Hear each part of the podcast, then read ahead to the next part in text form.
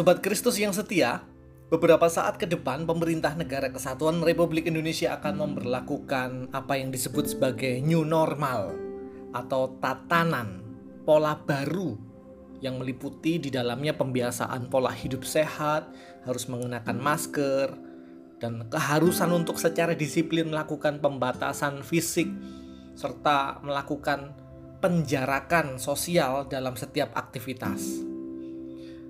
Maka salah satu konsekuensinya adalah pasca perayaan Pentakosta kita akan membiasakan diri untuk mengadakan persekutuan-persekutuan virtual melalui WhatsApp, melalui media sosial, melalui aplikasi meeting. Bagaimanapun juga, yang lama atau old normal telah berlalu dan kita harus siap membangun pola atau kebiasaan-kebiasaan baru. Nah, di tengah upaya untuk hidup dengan pola tatanan normal yang baru, mari sejenak melakukan refleksi. Mari sejenak berkaca. Apakah Roh Kudus, Sang Pembaharu kehidupan, telah kita beri ruang untuk berkarya? Apakah kita telah hidup di dalam Sang Roh Kudus? Pertanyaan ini penting, Bapak Ibu Saudara Sebab tatanan new normal yang akan kita bangun tidak akan benar-benar menghadirkan perubahan yang menyukacitakan jika secara spiritual kita tidak hidup di dalam Roh Kudus. Nah, apakah Sang Roh Kudus itu? Seorang teolog dan bapak gereja, yakni Thomas Aquinas, pernah mendefinisikan bahwa Roh Kudus adalah cinta antara Allah Bapa dan Sang Kristus Yesus. Walaupun definisi tersebut indah dan berharga, namun ungkapan Thomas Aquinas lebih merupakan sebuah pernyataan teologis. Lantas, bagaimana dengan definisi Alkitab tentang apakah Roh Kudus itu? Nah, menariknya, Alkitab ternyata tidak pernah mendefinisikan Roh Kudus. Alkitab tidak pernah mendefinisikan Roh Kudus. Alkitab lebih banyak mendeskripsikan, bukan definisi, tapi deskripsi atau uraian. Jadi Alkitab lebih banyak menguraikan dan menggambarkan bagaimana Roh Kudus berkarya dan bekerja yang setidaknya dapat kita lihat melalui dua bagian berikut.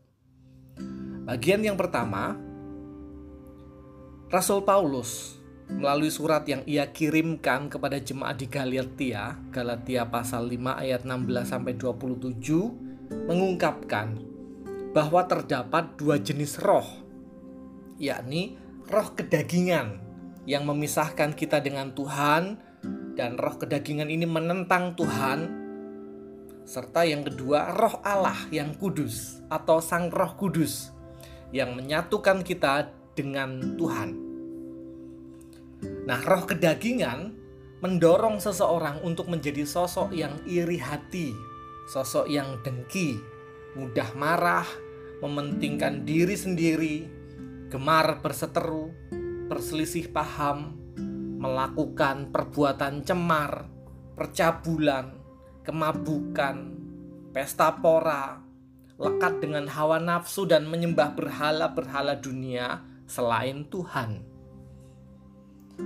Secara singkat dapat dikatakan bahwa roh kedagingan membawa keterpisahan relasi, keterpisahan hubungan antara kita dengan Tuhan, serta menghadirkan ketidakbahagiaan.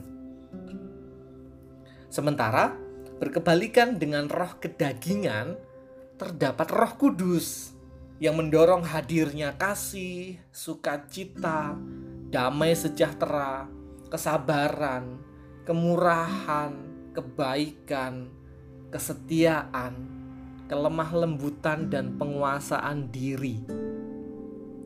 Singkatnya, Roh Kudus menyatukan kita dengan Tuhan serta menghadirkan kebahagiaan dalam hidup.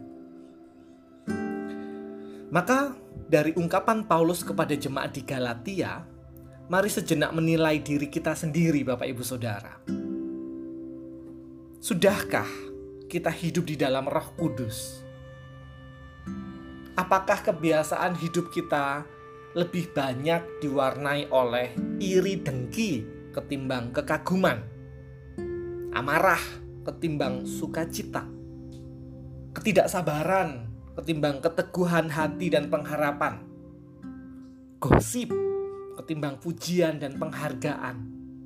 Apakah kita lebih gemar membuat kubu-kubu dan kelompok yang terpisah ketimbang menyatukan persekutuan dan membangun kebersamaan komunitas? Apakah kita lebih menyukai kecemaran, kenajisan ketimbang kesucian? Mari kita menilai diri kita sendiri. Dan jika hidup kita lebih banyak diwarnai oleh hal-hal buruk tersebut, maka sekalipun kita aktif membaca Alkitab, rutin beribadah, dan terlibat aktif dalam aktivitas religius, dapat disimpulkan bahwa sebenarnya kita tidak hidup di dalam Roh Kudus. Jika hidup kita lebih banyak diwarnai oleh hal-hal buruk tersebut, sebenarnya kita tidak hidup di dalam Roh Kudus. Dan ini adalah tahap pertama hidup di dalam Roh. Untuk hidup dalam Roh, tahap kedua, mari mencermati bagian kedua dari bacaan Injil Yohanes. Nah, di dalam Yohanes pasal 16 ayat 4 sampai 15 Roh Kudus dideskripsikan sebagai parakletos. Secara harafiah, parakletos yang diterjemahkan Lembaga Alkitab Indonesia sebagai penghibur itu berarti pembela, penolong, pengacara bagi orang yang miskin dan yang lemah. Jadi Injil Yohanes menerangkan bahwa kematian, kebangkitan, dan peristiwa asensi atau kenaikan Gusti Yesus ke surga mendorong kehadiran Sang Roh Kudus. Yohanes 16 ayat 15. Dan Roh Kudus ini berkarya tidak hanya di wilayah Israel saja, melainkan karyanya berlaku secara universal demi menginsafkan, demi menyadarkan dunia akan dosa dan kesalahan yang timbul karena berpaling dari Gusti Yesus. Dan yang pasti, Injil Yohanes memperlihatkan bahwa Roh Kudus adalah sosok yang membela korban, membela mereka yang lemah, yang tersisihkan, yang miskin, dan tak berdaya. Maka, hidup di dalam Roh Kudus dalam tahap kedua berarti menjadi pribadi, menjadi keluarga, dan persekutuan yang siap membela mereka yang lemah, tersisihkan, miskin, dan tak berdaya. Sehingga akhirnya dapat disimpulkan Bapak Ibu Saudara bahwa hidup di dalam roh erat kaitannya dengan pembaruan hidup secara personal. Pembaruan hidup secara personal. Sekaligus pembaruan tatanan sosial dan kesediaan untuk memperhatikan upaya membela setiap orang yang lemah dan tersisihkan.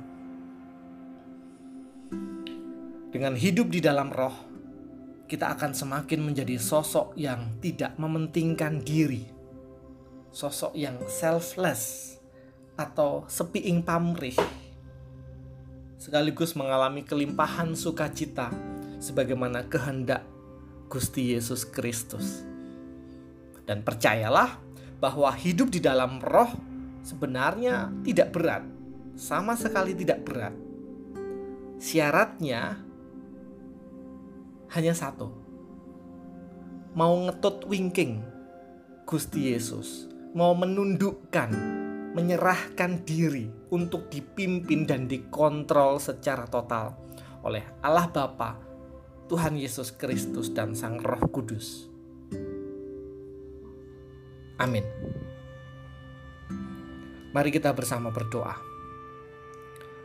Maka Tuhan, saat ini kami mempersiapkan diri untuk memasuki apa yang disebut sebagai new normal.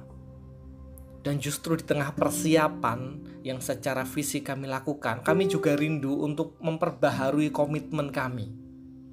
supaya dengan kesediaan hidup di dalam roh, dipimpin, dikontrol secara total oleh Allah Tritunggal, kami sungguh dapat menghadirkan pembaruan hidup baik secara personal maupun secara sosial. Di dalam nama Allah Bapa Tuhan Yesus Kristus dan Sang Roh Kudus. Amin.